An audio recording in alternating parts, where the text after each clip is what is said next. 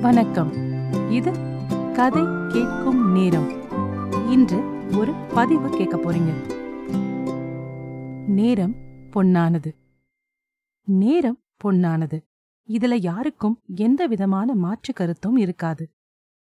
நேரம் போனது போனதுதான் திரும்ப கிடைக்காது.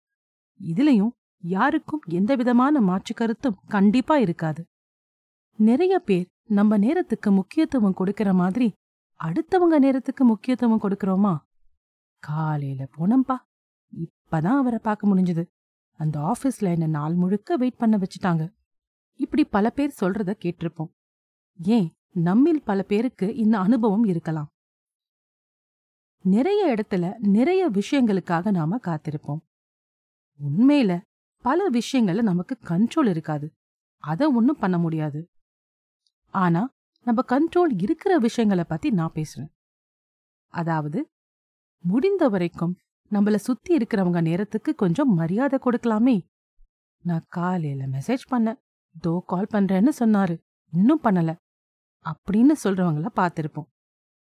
நம்ம கால் பண்றேன் அப்புறம் பேசுறேன் இப்படி சொல்றப்போ இல்லனா கால் யூ பேக் லேட்டர்னு மெசேஜ் போடுறப்போ அந்த நபர் நம்ம கால்காகவோ மெசேஜ்க்காகவோ காத்துட்டு இருப்பாங்கன்றத நம்ம பல பேர் மறந்துடுறோம்.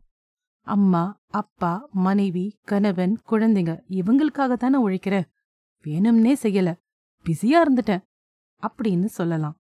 நம்ம மெசேஜ்காக நாள் முழுக்க காத்திருக்கும் மத்தவங்க அந்த மெசேஜையோ நம்ம குரலையோ கேக்குறப்ப ரொம்ப சந்தோஷப்படுவாங்க.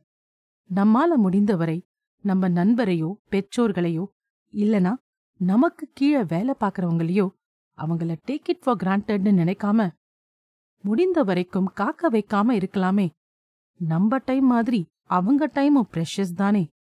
நாம ஒரு இடத்துல வெயிட் பண்றப்போ நமக்கு எவ்ளோ எரிச்சல் வருமோ அதேதான் மத்தவங்களுக்கும்.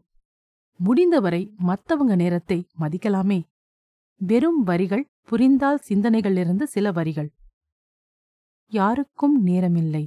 வேண்டியவரை காக்க வைப்பது வந்தவரை காக்க வைப்பது. அனைவருக்கும் நேரம் உண்டு வேண்டியவருக்கு நேரம் ஒதுக்கினால் வந்தவருக்கும் வேலை உண்டு என்பதை மதித்தால் இன்னொரு பகுதியில் உங்களை மீண்டும் சந்திக்கிறேன். நன்றி ராரா.